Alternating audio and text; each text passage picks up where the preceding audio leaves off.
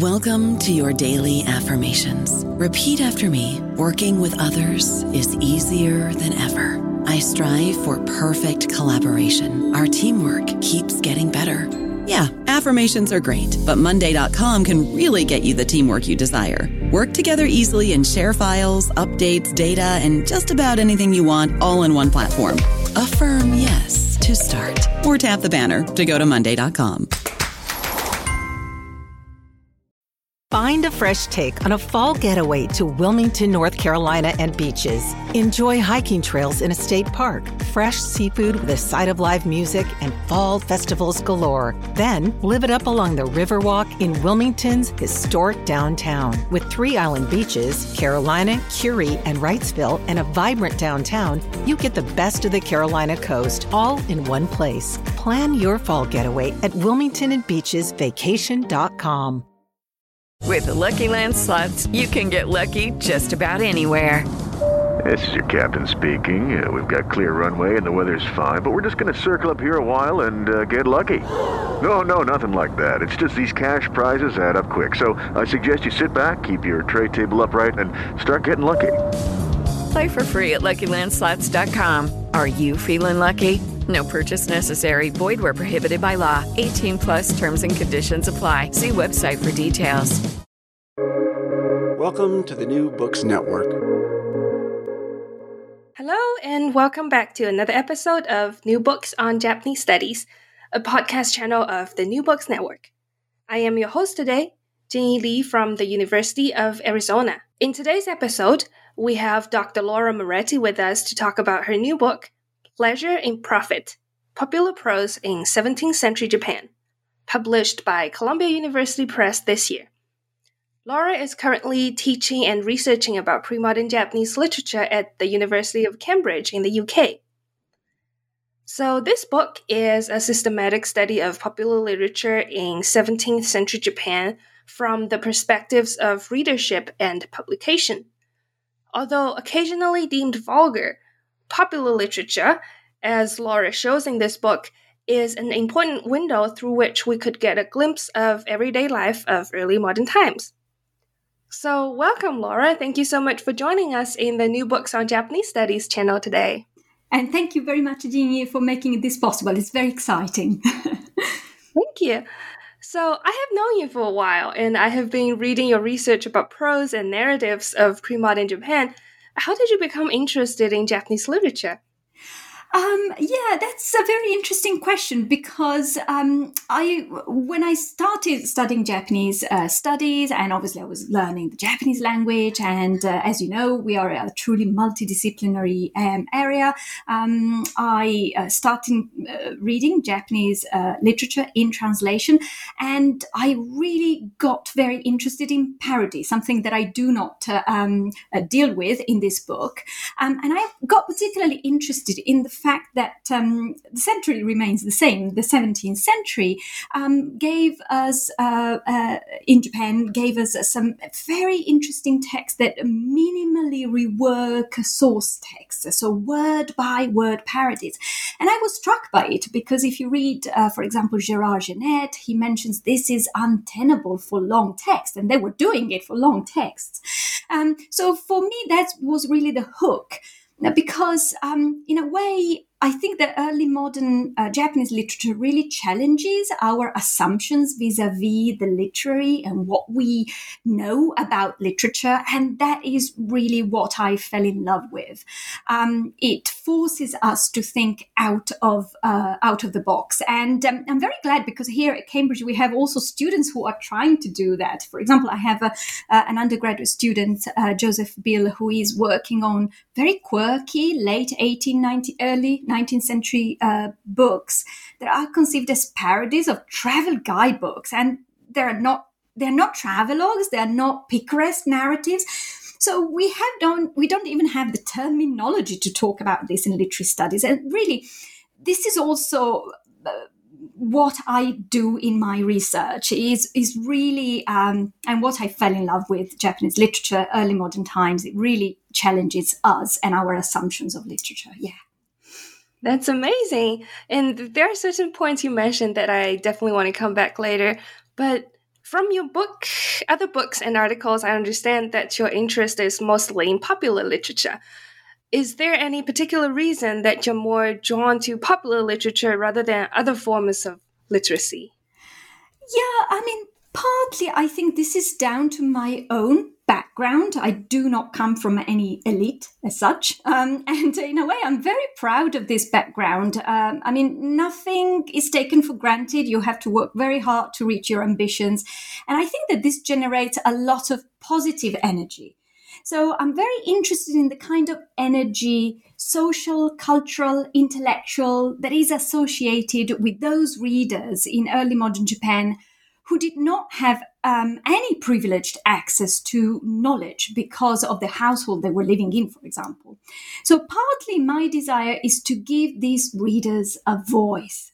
Um, and for the 17th century, uh, the only way we can do this is really to explore what kind of books were in sync with a wider range of readers and with readers who did not read the highbrow classical Chinese and yet were hungry for accessing the knowledge that they needed to be successful individuals. I'm also interested in the circulation of this energy.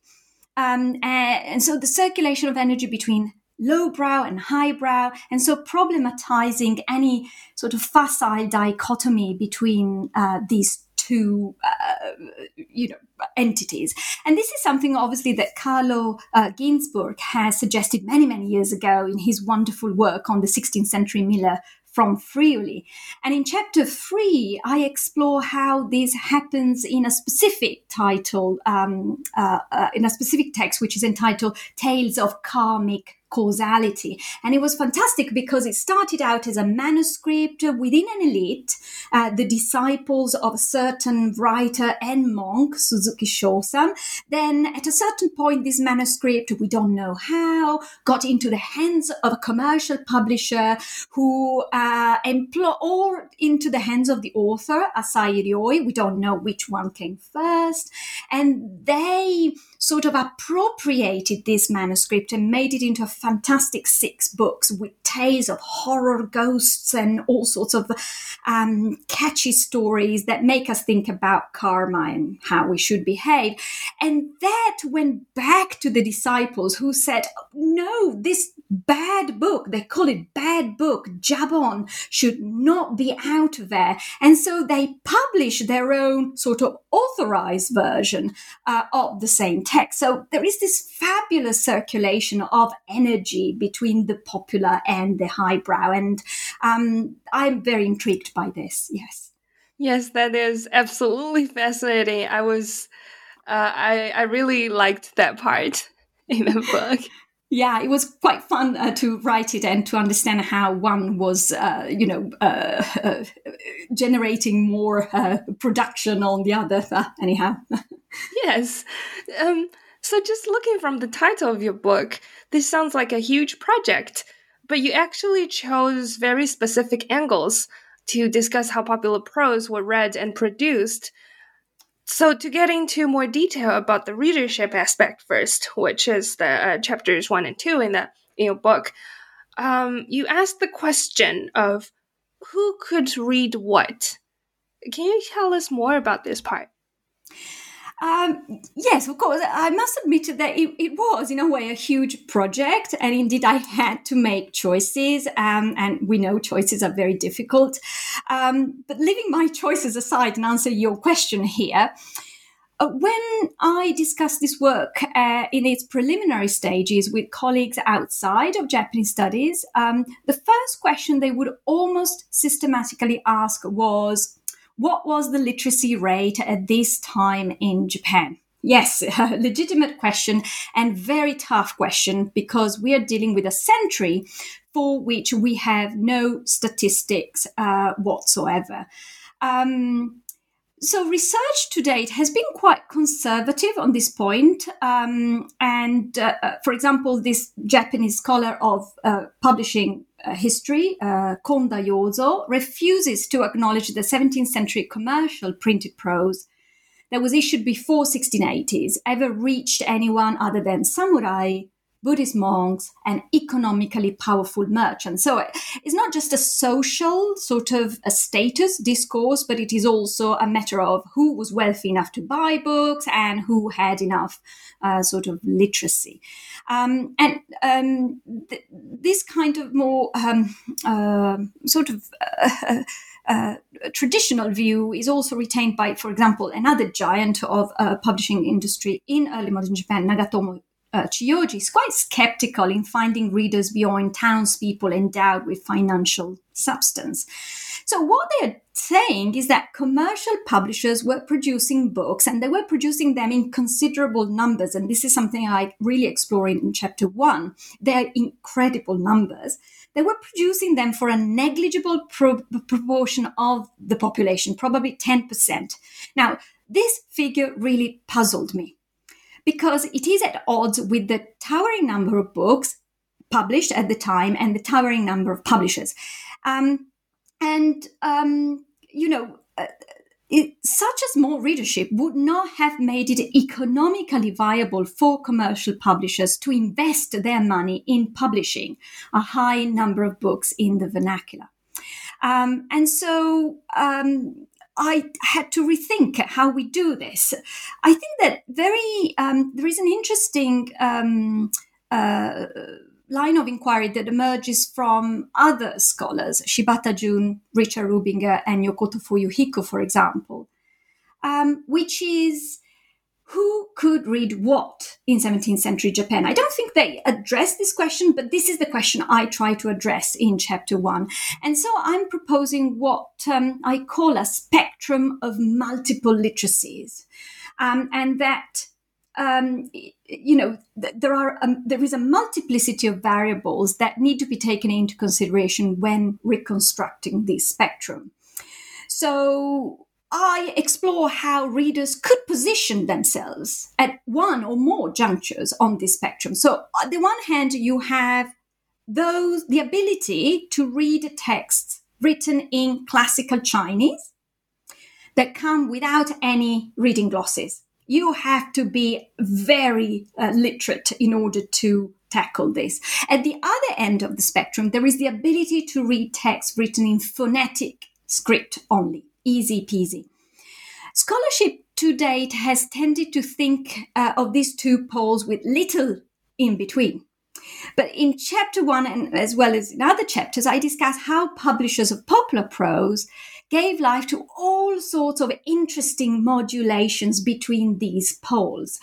Um, so, an expert reader, as I call it, would be able to move freely across the whole spectrum, but a novice reader uh, with mm, phonetic literacy mainly or only would uh, position themselves at specific limited junctures, but not only at the pole of phonetic um, uh, readings.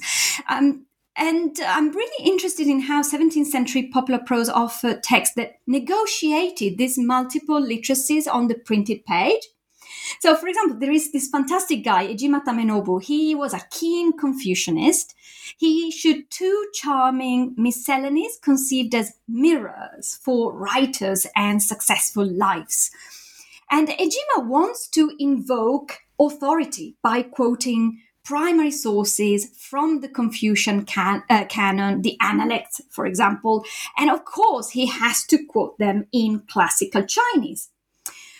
This reference would be lost on many of his readers, the novice readers, he is trying to address because the rest of his book is written in the vernacular. So, what he does is to negotiate such quotations uh, by adding phonetic glosses that are akin to interlinear translations.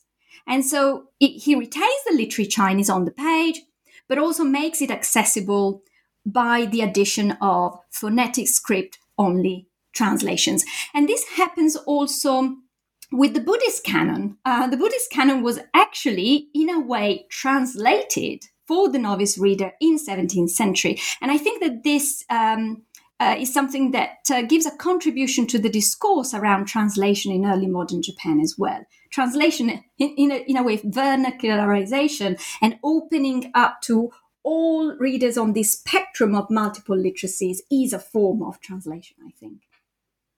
That is very interesting, and I, I feel like I can relate to um, what you were saying about 17th lit, lit, about well modern day scholarship on 17th century literature, um, because even in um, current scholarship on 19th century or even 18th century Japanese literature, when commercial publishing was really uh, blooming in the scholarship nowadays the discussion of peasants is still absent mm, by mm. and large. Um, so I'm really glad that you're asking this very important question of who could read what in your mm. book. Mm. It's absolutely fascinating. Thank you. Then, okay, returning to the book, you then move on to discuss the publishing aspect, which I, which is one of my favorite parts. You mentioned that from the historical materials, what was perceived as genre can be different from what us modern people think of as genre. And you explain this matter through materials in which publishers and readers organized and categorized books. Can you talk about this issue about genre? Yes, genre is a really sticky point when it comes to 17th century Japanese literature. Um, if you pick up any literary history of early modern Japanese literature written in Japanese or English or any other language for what it matters, they talk about the existence of one genre known as kanazoshi or booklets in the vernacular. So, in an article that I published in 2011, I have debunked the existence of such a genre. Simply put it, it did really not exist. And this label, Kanazoshi, is a sort of ahistorical modern construct that has been imposed on the 17th century and hence contributed to what I define as a literary of a literary history of exclusion. Um, I didn't get the, the, chance to talk about, uh, to introduce the book, so to speak. Um, but um, uh, I think that um, uh, when it comes to uh, the, the, 17th century, um, there was really a luxurious forest of books that have been uh, uh, exciting readers for a century and beyond. And yet, it has been almost left unexplored for 400 years after that. And the 17th century popular prose has turned into the great unread of Japanese literature. And this is what I mean by a literary of, ex- of exclusion. Um, and uh, um, this this idea of trying to label a genre that never existed didn't really help. Um, 17th century popular prose really disconcerts. Uh, it is made of texts that challenge our understanding of literature. The archive is inhabited by texts that are no fictional stories, even simple stories, texts that do not work a novel, uh, whose contents and structure discomfort us, unsettling our expectations towards the literary. And so scholarship on Japanese early modern literature has been hampered by a sort of elitist and anachronizing definition of literature, belles lettres, asking to view most publications of the time, the ones they really ca- uh, care to engage with, as poorly formed entertainment or dismal didactic things waiting to be swept later on. So this idea that kanazoshi, this this uh, genre doesn't really make sense, but at the same time we use it in order to say that 17th century was really uh, a trans transition moment to something greater and better. Um, so this is what I debunk uh, back in, in, in 2011. Um, uh, but then we really are left with the question of um, do we find uh, any sign, any trace of what we might call genre consciousness in 17th century publishing industry? How can we talk about books without putting them in genres, right? Um, so, my conclusion is that there was something different in place and something that I refer to as publishing genres. Um, so these appears in book trade catalogs. Publishers were very keen to sell their books, so they organized book trade catalogs. And uh, from around the 1670s, a lot of these book trade catalogs are organized around categories. Um, so, for example, you have the, the, the label that would be translated in English as etiquette and cookery books. So, the ultimate goal of these categories was to entice potential buyers to purchase more of the same, or at least what on the surface was signposted as more of the same.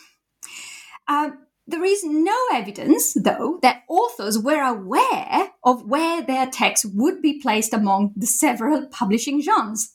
Um, and, and so, to quote one of, uh, I think, the most lucid and helpful definitions of modern genre, which was put forward by scholar of Japanese medieval literature, Professor Linda Chance, there was no menu that authors were asked to conform to when writing.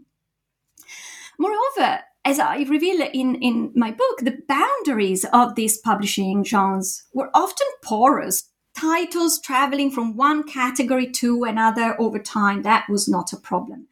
What is more, the study of individual publishing genres, going back to the etiquette and cookery books, um, display uh, an appreciable lack of core features characterizing all the texts inscribed under the same heading. As such, I think that publishing genres worked very differently from our modern understanding of genre and were meaningful epistemological tools not at the moment of the creation of or the perusal of a book, but rather when a book was put up for sale. So, publishing genres were devised as convenient marketing tools devised by publisher to impose some order on a publishing space that otherwise would have been utterly chaotic. Um, so, what I argue is that these publishing genres offer an insider view of the publishing products released and marketed by the 17th century. And they enable us to organize the forest of books commercially produced in the 17th century in full respect of the early modern sensibility around genre and without imposing any ahistorical constructs. So we can or you know organize the study of 17th century materials from within. This is how I use them. Uh, having said that, though, I never lose sight of the fact that they were convenient labels and marketing tools, not genres in the modern sense of, of the word. I hope it makes sense. And for me, chapters three, four, and five are really a, a sort of exploration of specific publishing genres, uh, one being the etiquette uh, and um, cookery books.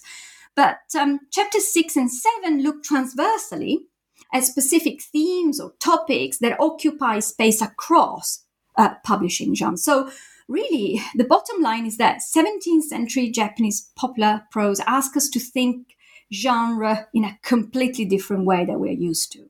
Again, discomforting us, right? yeah.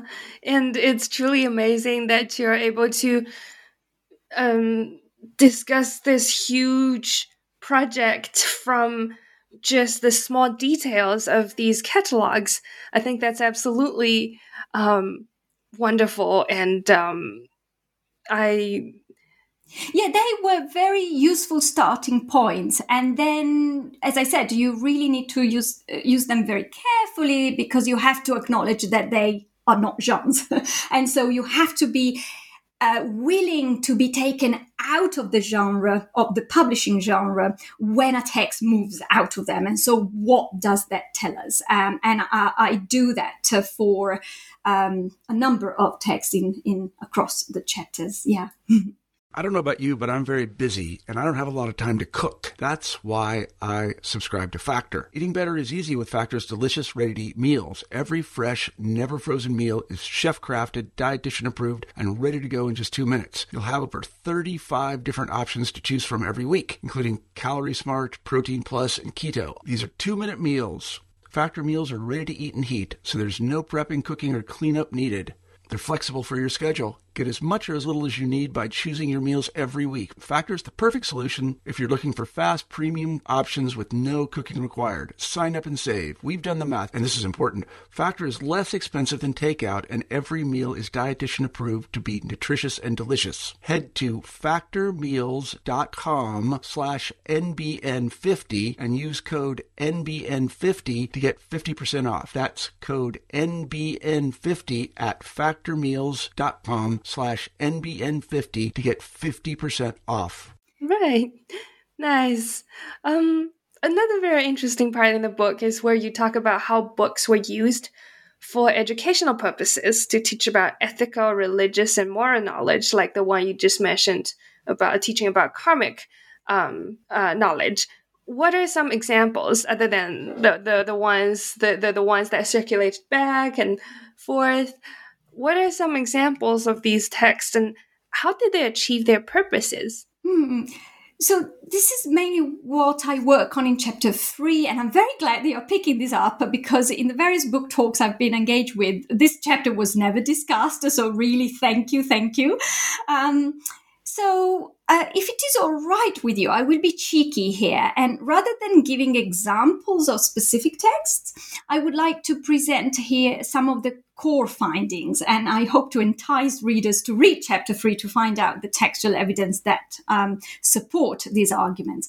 So, in this chapter, I explore how commercial publishers negotiated the sort of plurality of knowledge associated with Confucianism and Buddhism for the benefit of the novice reader. And, and really, I think that at the core of uh, this book, uh, sorry, I, I, just deviate for a second, but really at the core of this book um, is the uh, idea that um, uh, knowledge making is a pivotal aspect of popular literature in print. Um, and uh, we're asked to acknowledge and engage with what I call the epistemic value of literature, how literature conveys knowledge of extra literary reality, factual, social, interpersonal knowledge. Um, and I propose that readers and publishers of popular prose did find pleasure in profit. Um, the readers enjoyed not just pure entertainment, but knowledge and the profit from gaining it, while publishers strove to provide works that would sell because either they suited leisure or slaked the desire for learning or both simultaneously. So this is really key to my argument, breaking down the wall that is traditionally perceived between enjoyment, so the aesthetic, and knowledge uh, or the didactic and the cognitive. And so chapter three really fits into this broader uh, project uh, of my book. And it does so by um, focusing on how these books negotiated the plurality of knowledge, specific knowledge associated with Confucianism and Buddhism. And they did so for the benefit of the novice reader. Um, so, in this chapter, I study um, uh, a, a, text that uh, embodied this desire to commodify, shall we say, moral, religion, and to a certain extent, civic knowledge. And I have identified a few key points that emerge from uh, uh, engaging with this text that no one looked at because they're boring didactic texts that commodify Confucian and Buddhist knowledge. Um, so they're not literary enough to be considered uh, part of literature, but they are if you open up this idea of democratic idea of literature, as I do. But they are not quite philosophically stimulating as you would do if you are into intellectual history. So they have left behind. So my chapter brings them back into the conversation. And what I found out is that First of all, the cultural negotiation of the way was carried out by decontextualizing knowledge from its original linguistic context, Chinese, classical Chinese, and from its primary milieu, temples, sermons, lectures, and engaging with the translation of Confucian and Buddhist concepts to make them comprehensible to readers equipped with literacy mainly in the phonetic script. Um, and um, I also um, think that readers were presented with a corpus of transformative literature that encouraged the study of and therefore the assimilation of virtues such as sincerity, harmony, frugality, filial piety, and patience. So this corpus taught, but at the, si- at the same time, what came out is that it also offers some soothing hope readers were assured of fulfilling, happy, and comfortable lives. Why not? When embracing the righteous path illustrated in these texts. And this chapter, so on the one hand, I work on what kind of knowledge has been put forward in, uh, as you asked, teaching about ethical, religious, and moral knowledge. Um, but at the same time, I also uh, look at how um, what kind of textual strategies characterize these didactic texts, but also more generally didactic prose of this time. Um, so, first, as I mentioned a little bit before, I think quotations from Confucian and Buddhist sources was, were used as seals of authority. They wanted it there. But they were made accessible thanks to the addition of phonetic glosses, uh, near to a form of interlinear translation in the vernacular. Second, analogies. They loved them. They were cherished as an apt means of domesticating complex ideas. Um, third, exemplum and picture punctuated the drier, non narrative explanatory prose. So, going back to this idea of breaking down the wall of what is aesthetic reading and what is cognitive engagement with didactic uh, reading, right? Um, so these these uh, exemplar and pictures um, offer narratives actually that were at times packed with actions, at times emotionally captivating, and this ensured cognitive engagement. And finally, there was a fascination with filling text with voices. Um, so uh, the, the, dialogical format was very popular in these uh, texts.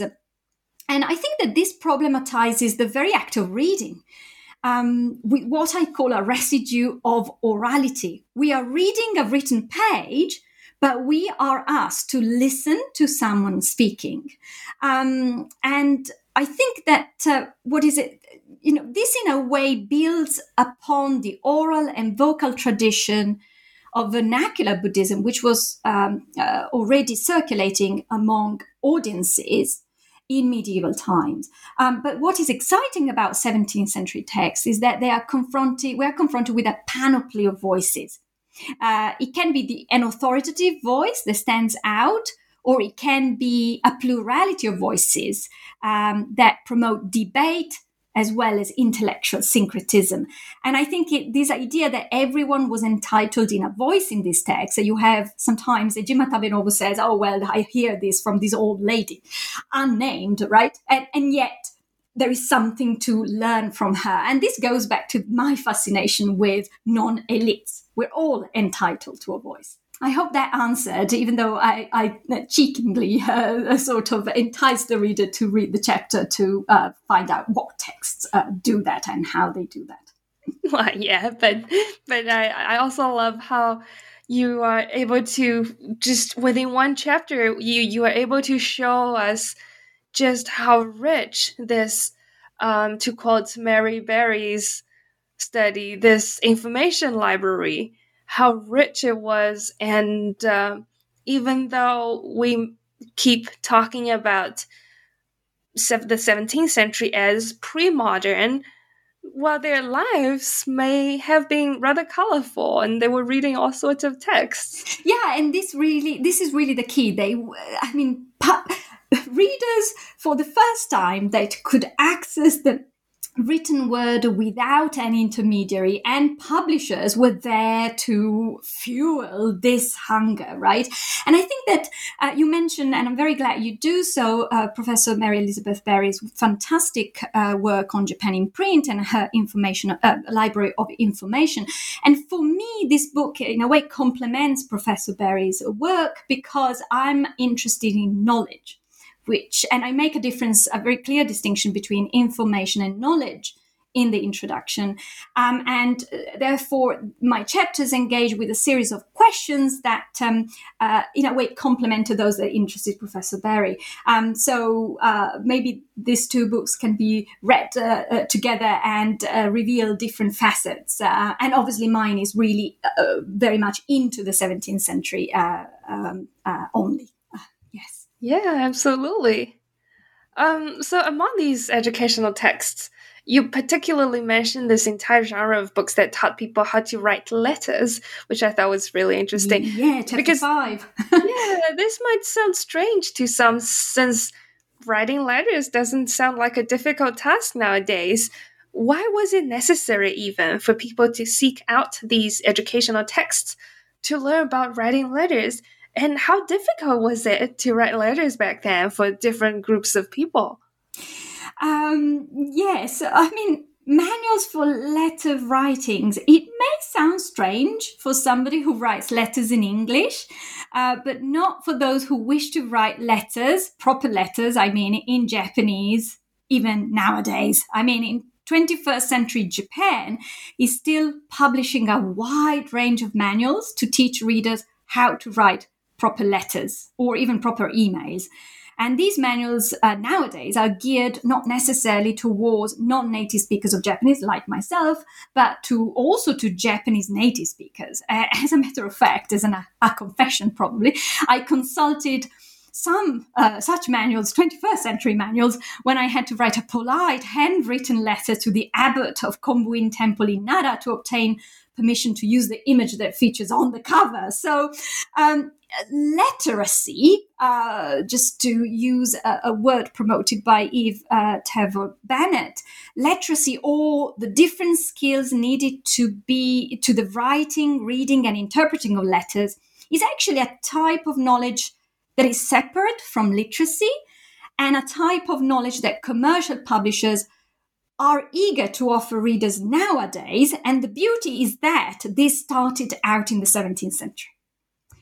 Um, and in the 17th century, admittedly, letter writing was even more challenging than nowadays because uh, the type of written language used in letters was not quite vernacular. Uh, so, going back to the spectrum of literacy, it was something really in between uh, a, a form of hybrid classical Chinese and vernacular Japanese. It is called a sorobun. And it also had uh, a, a, slightly different version that um, we think we normally associate to women even though one of my PhD students is is now uh, debating whether that's the case, but this normally associated to women letter writing uh, style is called Mairase Soro. So you actually had to learn a slightly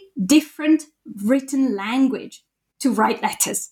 Hence the need for manuals that would teach you how you need to, what words you need to use, what grammar you need to use, and also uh, what calligraphy you needed to apply. It was a very complex business. It is still complex today. As I said, there are manuals today, but it was much more complex at the time.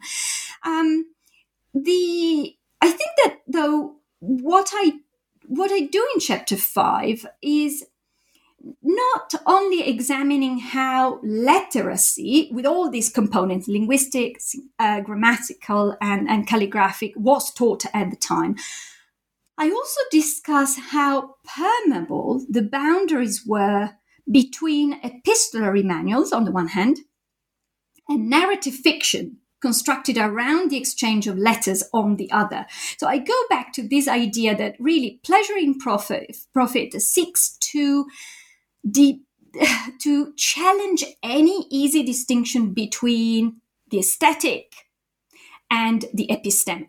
Uh, so we read um, a manual and we can read it aesthetically. We read a piece of prose and we can read it efferently, so to carry away some knowledge with us. Um, and I think that chapter five really allows me to um, uh, to do that. For example, I discuss a text which is entitled, and I leave the title in Japanese because it's very difficult to translate it actually, Nishikigi. Um, and it was, it, it is a miscellany of letter templates organized around love typologies. So you have a love typology, and then here we have letters that fall into this love typology. Yeah. Um, it has been um, lab- it has been sort of relegated uh, to. Um, uh, being forgotten. Uh, be, uh, Noda Hisao is the only really scholar I know of who has cared to talk about this text, and he introduces uh, Nishikigi as an uninspiring miscellany of letter templates. um, um, but actually, it, it is a miscellany that teaches how to write love letters for specific occasion, but also it offers charming snippets of narratives that can be enjoyed as stories. And in, in this chapter, I try to explore how the text moves from the letter template into a little bit of narration and how then the reader sort of absorbs this love story that, that starts being developed and then is abandoned uh, and how that continues for uh, the volumes of this text. I also uh, got very intrigued that um, Nishikigi has actually inspired uh, a text that um, is uh, has been illustrated by one of the uh, most uh, interesting and uh, um, uh, well-known um, artist of the time, Hishikawa Moronobu. It was a sexually explicit book, um, and actually, it uses uh, the letters, some of the te- letter templates from Nishiki to Nishikigi, in order to further promote the knowledge of how to write a good letter that would uh, lead you to what you want. In this case sexual encounter with the partner you fell in love with or felt attractive uh, by.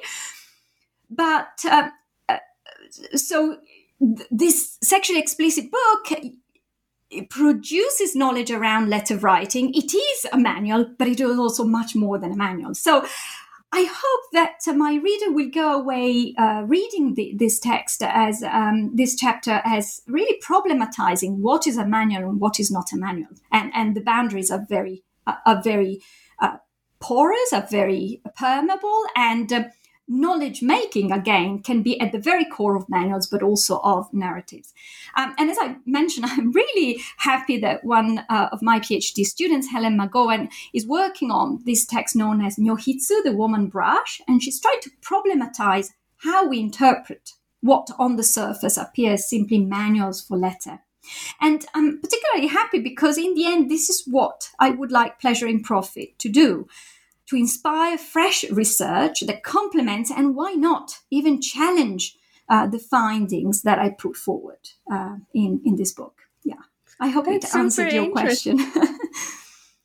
yes, yes, no, it does. It's it's super interesting. Just by the way, did you find anything that can speak to um, whether these uh, educational texts worked? Ah, that's a very good question. Um, yes and no. Uh, for example, in chapter five, I look at a text which is entitled uh, Usuyuki Monogatari, so the tale of uh, Light Snow. And Light Snow is the name of the female protagonist. And it is a piece of epistolary prose. There are 31 letters, and the love story is evolves through the letters uh, there is a very short narrative frame, and that's that's uh, that's it. But the letters allow the narrative to progress. And um, Noda Hisao has first mentioned this that um, in uh, contemporary uh, other contemporary texts. Usuyuki Monogatari is mentioned as being used by fictional protagonists as a manual that allowed them to write very good letters and therefore to win the heart of the person they were sending the, the love letters to. Obviously, these these are reference references of the you know use effective use of Usuyuki Monogatari, which is a tale they contain letters um, and the effective uh, effectiveness of these letters um, uh, but it is fictional. So, to what extent we can take it at face value, I'm not sure. And this is really something I struggled with and I felt very frustrated about.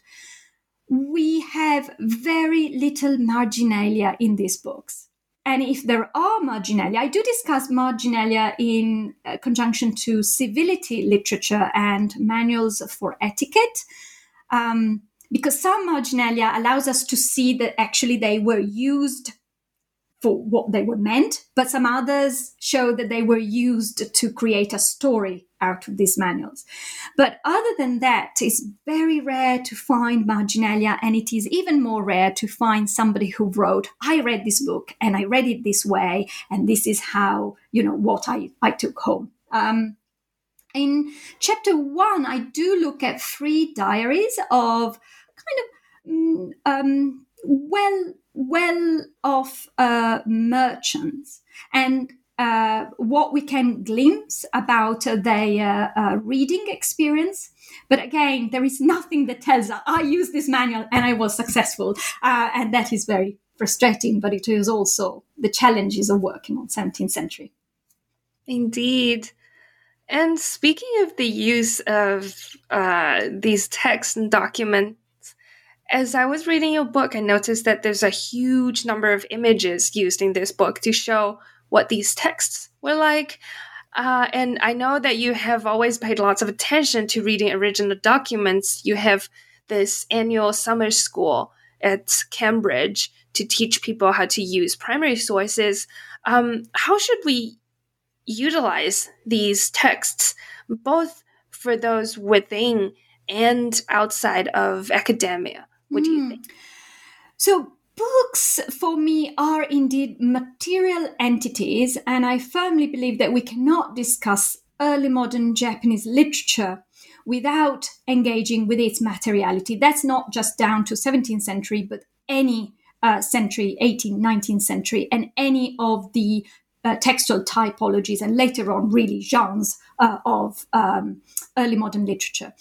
Um, so, a lot of early modern books exist only in their original format. Um, and some of the books I work on in this uh, text, uh, in this uh, in pleasure in profit, indeed are like that. So to access them, one has to access the original printed text. And I know that you, Jinyi, appreciated this aspect because you did indeed attend our summer school in early modern paleography that we run every year at Cambridge. And I know that you are a wizard uh, at decoding this complex script. So I know you, you know, you, are aware of what I'm saying. A lot of these texts just need us to uh, confront the uh, original text in highly cursive script.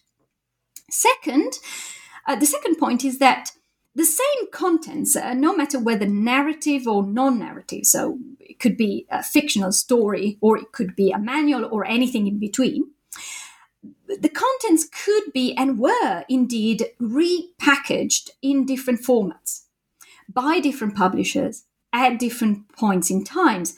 And so Pleasure in Profit studies how a new format often created new meanings. So for me, the inclusion of illustrations is never a matter of kind of prettifying my research or making it more visually appealing, but it is actually an inherent aspect of how I discuss the cultural and literary meanings of the texts I work on. And I must say that Columbia University Press was absolutely fabulous in accommodating a high number of pictures, and I'm really grateful for, for that.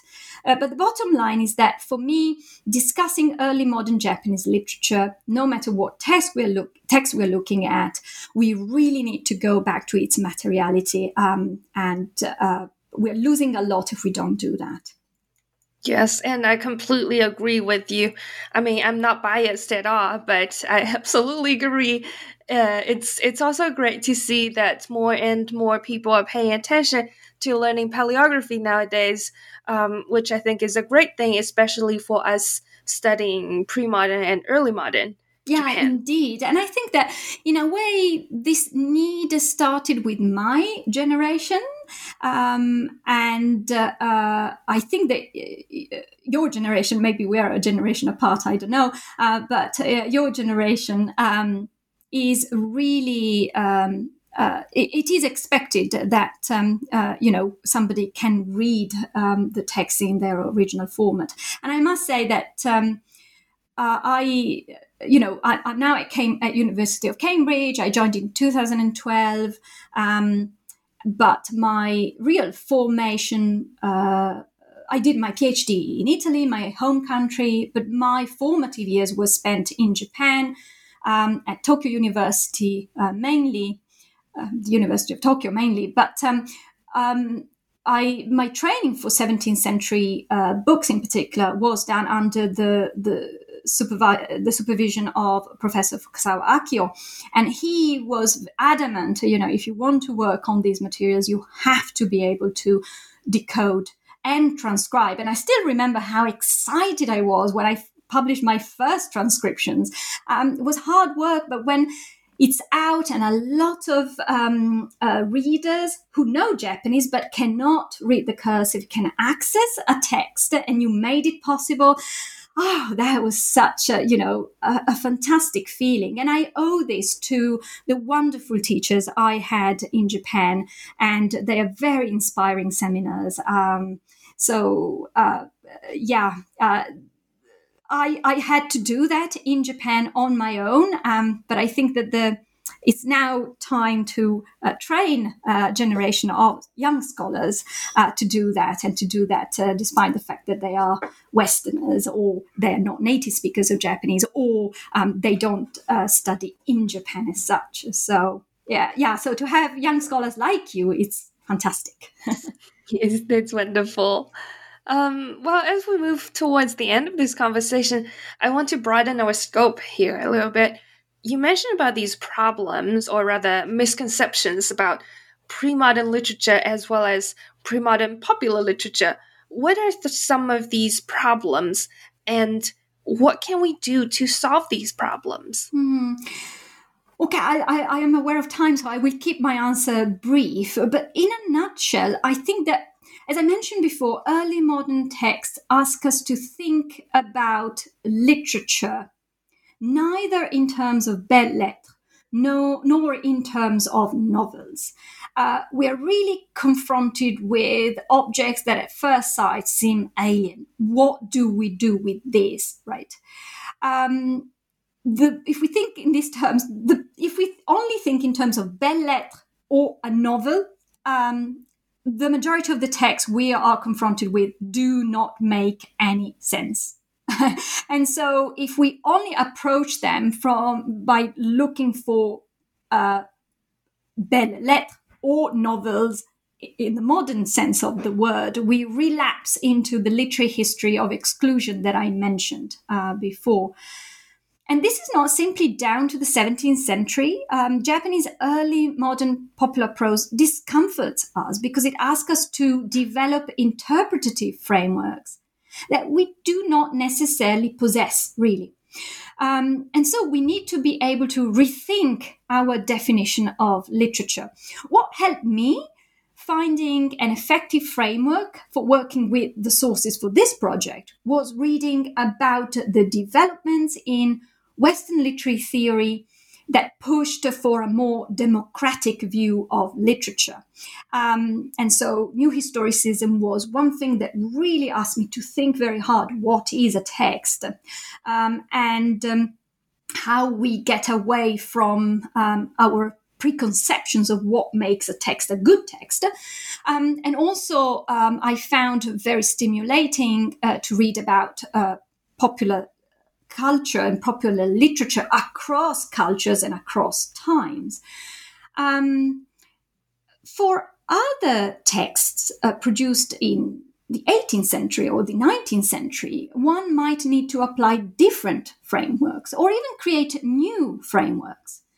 Um, so, either way, I think that perhaps the most productive way forward is to think about literature not as something specific to a culture, but more broadly as something shared by every culture. So I am in Japanese early modern literature, but I do try, as I mentioned, to read extensively about literature in other cultures, time frames, and this inspires some of my research questions. Some might not be applicable to my materials, but some might be and may allow me to look at these materials in another way. And the hope is that the scholarship we produce on Japanese literature will be read by scholars of literature who are not specializing on Japan, and that the engagement with our scholarship will equally prompt in them new research avenues uh, to study literature outside of Japan. And I think that this is really the meaning of our sort of motto at Cambridge Japan and the world. So, scholarship on Japanese literature can inspire thinking about literature outside of Japan. And for me, early modern Japanese literature is a wonderful arena for trying and initiating this uh, this uh, dialogue. Um, and I will be discussing this book uh, at the Society for Renaissance uh, Studies in a, two months or something like that. So I'm, I'm really intrigued to understand whether there was.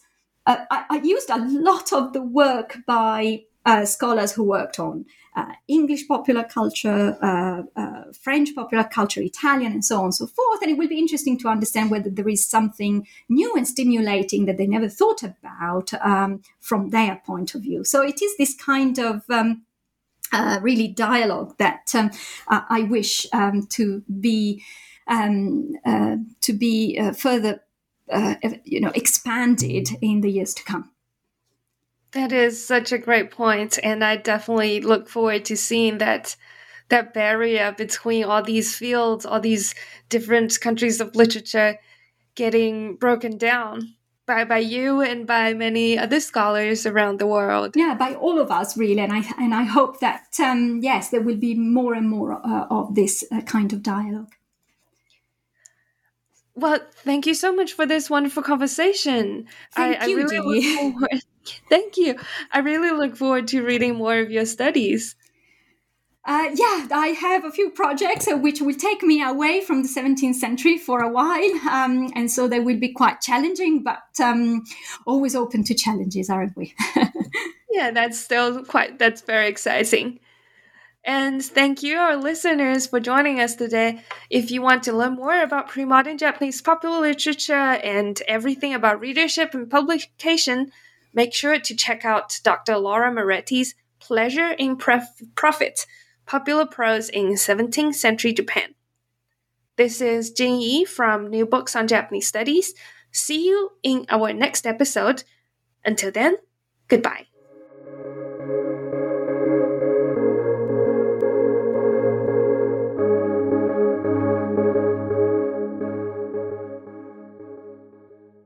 Hello, it is Ryan, and I was on a flight the other day playing one of my favorite social spin slot games on chumbacasino.com. I looked over the person sitting next to me, and you know what they were doing? They were also playing Chumba Casino. Coincidence? I think not. Everybody's loving having fun with it. Chumba Casino is home to hundreds of casino style games that you can play for free anytime, anywhere, even at 30,000 feet. So sign up now at chumbacasino.com to claim your free welcome bonus. That's chumbacasino.com and live the Chumba life. No purchase necessary. VGW, void, were prohibited by law. See terms and conditions 18 plus.